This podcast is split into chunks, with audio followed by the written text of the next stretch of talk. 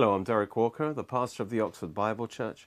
We're in a series called The Baptism in the Spirit, and the aim of this series is to really give you a deep understanding of the baptism in the Spirit so that uh, you will have able to receive the baptism in the Spirit and operate in the power of the Holy Spirit.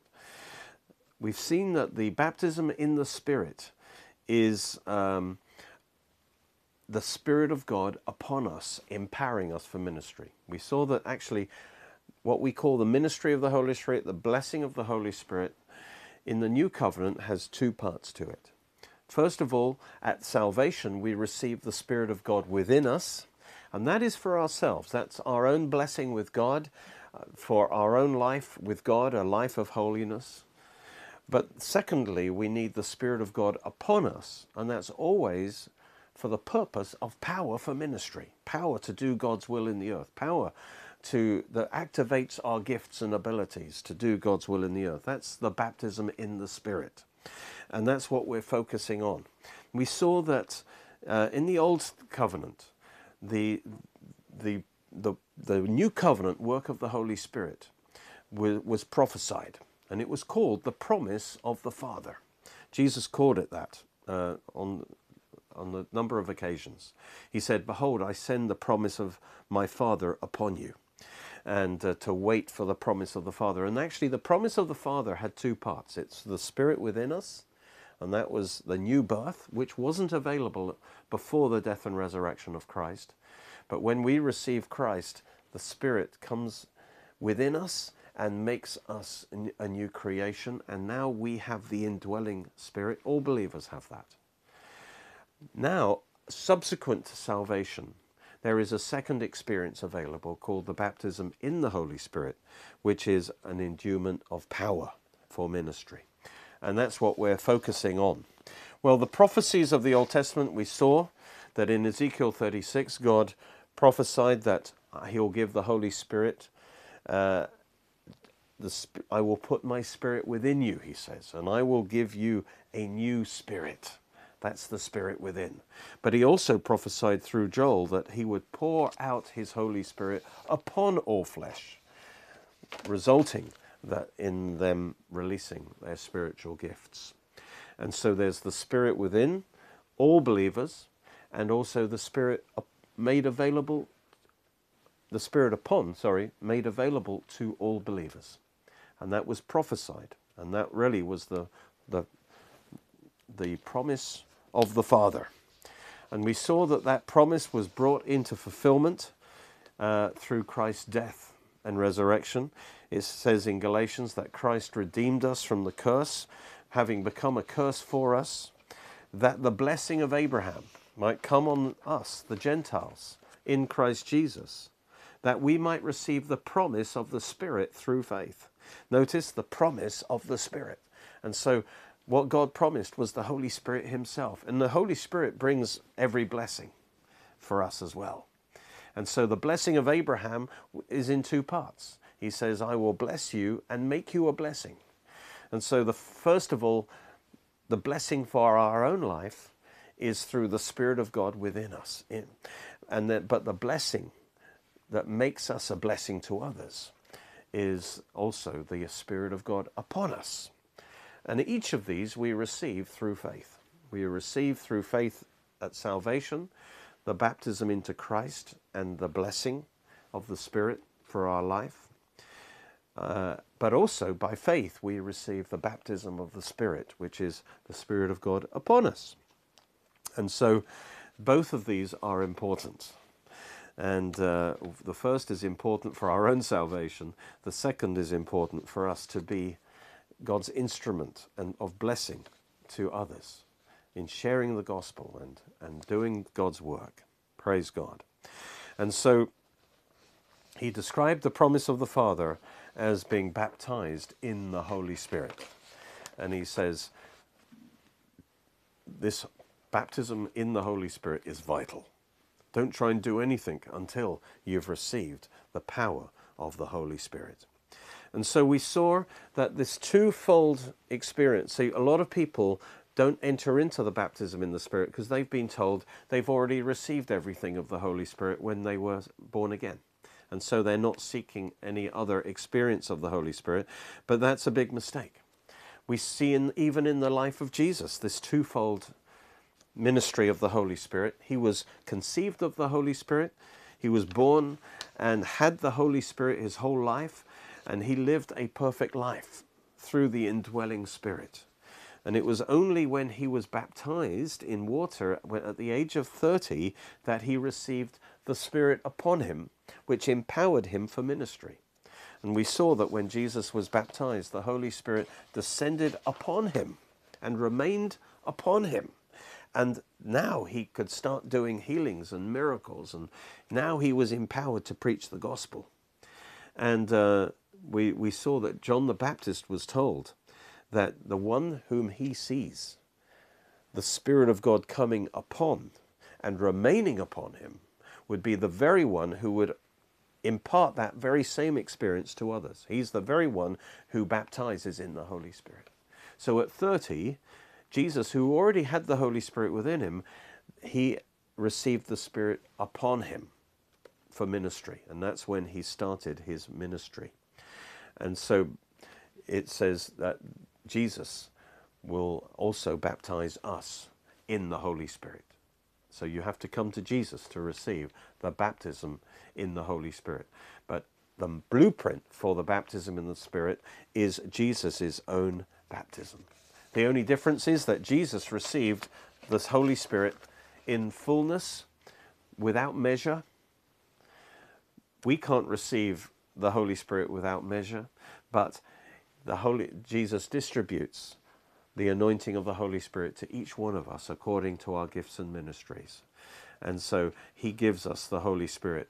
And together, as it were, we, we have the fullness of the Holy Spirit, but none of us individually do. So Jesus' baptism is the blueprint for our baptism. It shows us that the baptism in the Spirit is different from having the indwelling Spirit. And it shows us that the baptism in the Spirit is the Spirit of God coming upon us and clothing us with power. And uh, then we want to notice there's an interesting connection between the baptism in water and the baptism in the Spirit. And uh, we see that because God deliberately arranged it so that Jesus was baptized in the Spirit at the same time that he was baptized in water. In fact, he just come up out of the water and then he received the baptism in the Spirit. And God is telling us through that that there's a close connection between the baptism in water and the baptism in the Spirit. And uh, this connection we'll see in a number of scriptures. Um, in Matthew 3:11, John the Baptist said, I indeed baptize you with water, but it should be translated in water. I baptize you in water unto repentance.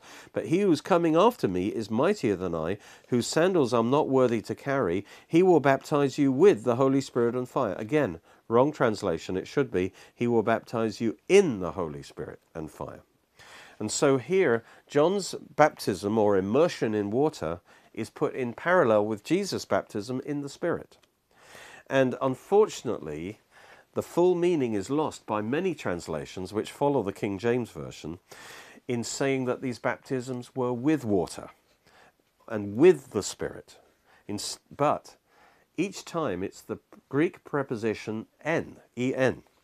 And this normally simply means in, signifying that the, that's the medium into which the baptism happens. In other words, they were baptized in water, immersed in water. And likewise, we are baptized in the Spirit means we're immersed in the Spirit. It's the medium into which we are immersed and which we remain in. Remember, baptism means immersion, so it's necessary to specify, to describe the baptism, you have to specify the medium into which the object is immersed. In the first baptism, John was the baptizer who baptized people in water. That is, the water is the medium into which they are immersed. So, why did the King James translate it by with water? Well, you see, uh, that allows you just to explain baptism as, as a sprinkling. You, you baptize with water, you just put a drop of water on someone and you've baptized them. Why does it loosen the meaning in that way? Because at that time in church history, the church stopped, had stopped baptizing by full immersion and they were using the mere application of water by sprinkling instead. So by if they were to use a literal translation, it would have had to be something like John, they, they were immersed in water. Uh, that would have been embarrassing because it would expose the fact that the church had departed from the biblical teaching. So, two things were done to disguise this fact. Number one, by saying with water, they made it consistent with sprinkling water. Then, to be consistent, uh, they had to also say that Jesus baptizes us with the Spirit. But then that would reduce the baptism of the Spirit to just a mere sprinkling with the Spirit. And secondly, what they did was instead of translating the Greek word baptizo into English, as they, you would normally just translate words into English, and it would be the word immerse, uh, they didn't want to do that because that would clearly invalidate sprinkling. And so they transliterated the Greek word baptizo into English and created a brand new English word, baptize. And so, and then they also changed the original meaning uh, biblical meaning, which is immersion, uh, and they widened it to any kind of any way that the, the priest may want to apply water. So most people, of course, not knowing this origin of the word, would be totally unaware that the original meaning of the word baptize is to immerse, full immersion. So we should translate it baptism in water not with water, and baptism in the Spirit, not with the Spirit, because that just weakens the meaning. So the literal translation of Matthew 3:11 is I indeed baptize you in water, but he who is coming after me is mightier than I, he will baptize you in the Holy Spirit. In the same way, Mark 1:8, I indeed baptized you in water, but he will baptize you in the Holy Spirit. Luke 3:16 I indeed baptize you in water but he will baptize you in the holy spirit and fire and then Jesus himself said John truly baptized in water but you will be baptized in the holy spirit not many days from now all these statements notice compare baptism in water with the baptism in the spirit see in the first baptism John was the baptizer who baptized or immersed people into the medium of water. And this is used as an analogy, as a picture of the second baptism, the baptism in the Spirit. And in this case, Jesus is the baptizer in the Spirit, and he baptizes people into the medium of the Spirit. So these scriptures, all of them, point to the connection between baptism in the Spirit and baptism in water, so that we might understand something more about what would come later. The baptism of the Spirit would the baptism in water is is is physical, and uh, and and therefore we he uses that to explain the baptism in the Spirit, which would come later and would be greater and spiritual. And we can understand the spiritual from the natural, which is John's baptism. What is the significance of this connection? What does it teach us about the baptism in the Spirit?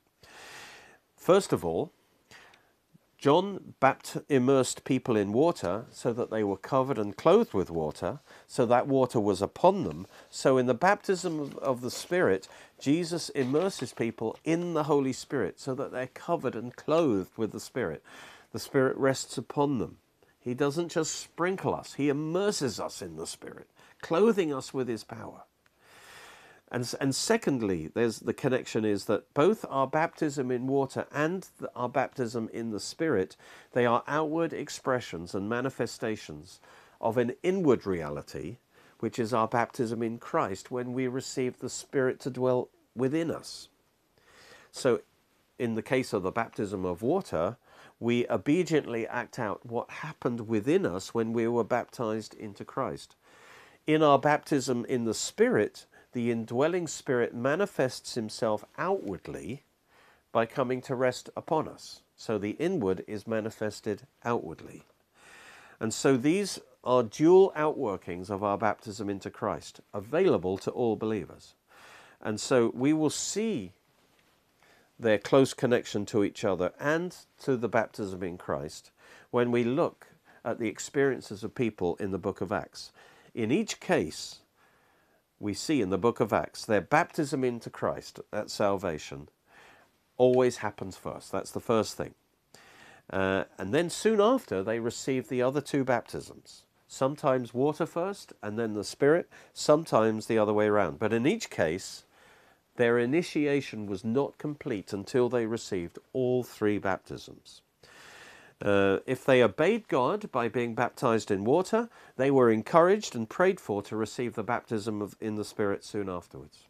If God baptized them in the Spirit first, they were encouraged then to obey God soon afterwards by being baptized in water. And we especially see the close connection between the baptism of, in the Spirit and the baptism in water in Jesus' own baptism, where he received one baptism, the baptism in the Spirit, immediately after the other baptism. And this is telling us something deep. This experience of Jesus is the prototype, the blueprint, the ideal blueprint experience. Uh, that is the pattern. And the early church endeavored to follow that, this pattern as much as possible. And that's why we see always one happening soon after the other. The experience of Jesus reveals the spiritual connection between the two baptisms. You see, the water baptism of Jesus was an act of obedience and dedication to God as he was about to enter into his ministry, which would ultimately result in his death, burial, and resurrection, followed by the outpouring of the Spirit on all flesh.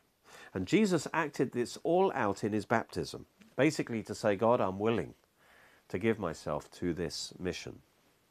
Going under the water represented his coming death and burial. Coming out of his watery grave represented his resurrection. And then when he received the Spirit upon him, that represented when he would receive the Holy Spirit from the Father to pour out on us. And so, by this prophetic acting out of his future death and resurrection, he was dedicating himself to God to do God's will, to fulfill his mission, knowing that it would lead to his suffering and death, but also knowing that it would lead to his resurrection and the institution of the new covenant, through which he could pour out his Spirit abundantly on all his people. And then, you see, in response to his obedient dedication to God, expressed in his water baptism, God consecrated and anointed him with the Holy Spirit, empowering him to accomplish the ministry which he dedicated himself to God to fulfill. You see, dedication always comes before consecration and anointing. You know, why would God anoint us to speak his words and to do his will if we're not submitted to him and willing to do his will? First, you see, this is how God works in our lives. First, God reveals his will to us, and then we need to respond by surrendering our will to his will in dedication then God empowers us by His Spirit to fulfill His will. His Spirit comes upon us. A great example of this is in Luke 1, you know, when the angel told Mary that she would bear a son by the power of the Spirit. That's in Luke 135. The Holy Spirit, the angel said, the Holy Spirit will come upon you, the power of the highest will overshadow you, and the Holy One who is to be born through you will be called the Son of God. And so God said he wants to do this through Mary. But he needs Mary's cooperation. And Mary responded to the revelation by submitting and dedicating herself to God's will. She said, Behold, the, ser- the sorry, the maidservant of the Lord, let it be done to me according to your word. So when she had dedicated to God, then God's, in response to her dedication, God's power came upon her and Jesus was conceived in her womb. So, this shows how God works that first must be the dedication, then the anointing, the power. And so we see that in Jesus' baptism. The blueprint of his baptism teaches us that our baptism in that he was baptized in water, that was his dedication, and then God's response was his anointing, the Spirit came upon. And this teaches us that our baptism in water is an act of obedience where we are to officially present ourselves to God, publicly dedicate ourselves to follow Christ as his disciple, committed to do his will. Uh, you know, we see this in Matthew 28. He said, All authority has been given to me in heaven and earth. Go therefore and make disciples of all nations, baptizing them in the name of the Father, Son, and Holy Spirit, teaching them to observe everything I've commanded you. And so this proves that baptism is part of the life of discipleship, the first act of obedience of a disciple. You know, make disciples, baptizing them.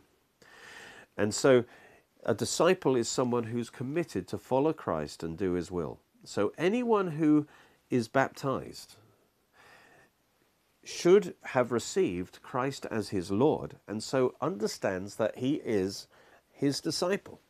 And by his baptism, he's publicly expressing and declaring his commitment, his dedication to Christ. That's baptism in water, our expression of our dedication to God, that we are willing to follow him even unto death. Any baptism without the corresponding heart dedication is meaningless. And as with Jesus, it's this very dedication to Christ which positions and qualifies us to receive his baptism in the Spirit, whereby he empowers us to do his will. But first, we must be dedicated to do his will and to fulfill his will. Then we are, qualify, as it were, to that dedication qualifies us to receive his power to do his will. And that explains why there's a close connection between baptism in water and baptism in the Spirit. One is our obedient dedication, and the response is why the empowerment of the Spirit. And that's why the baptism in the Spirit normally followed soon after a person's baptism in water. Because if a person has truly dedicated themselves to God, as evidenced by their baptism in water, then there should be no reason for any delay in them also receiving the baptism in the Spirit, God's empowerment to do His will.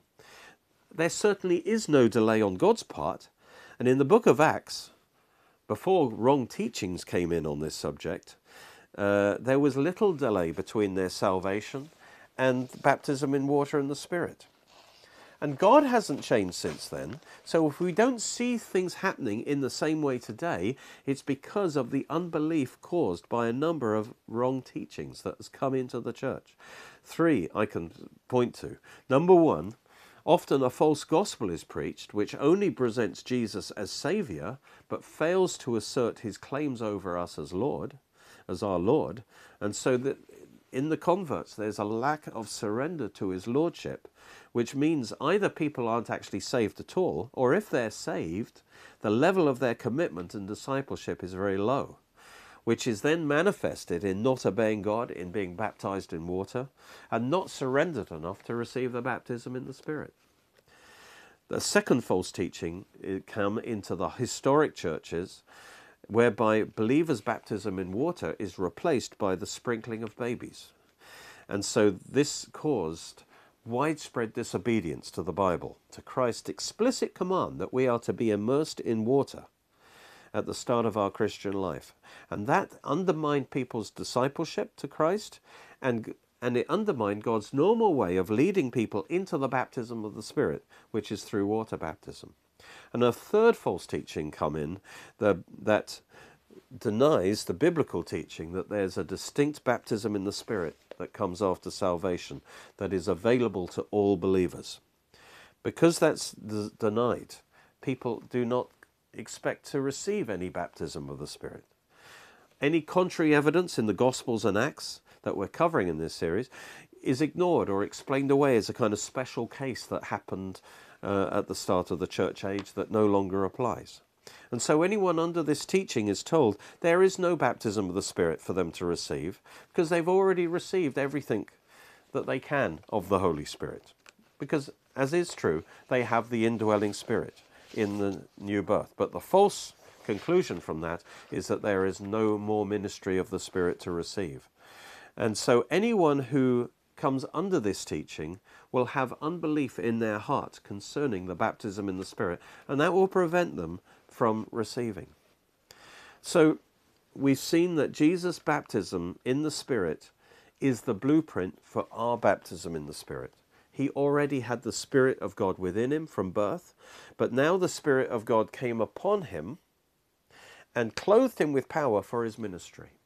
And so, in the same way, we have the Spirit of God within us from the moment of our new birth, but we still need to receive the Spirit to come upon us, to clothe us with power, and supernaturally empower us for our witness to Christ, for our ministry.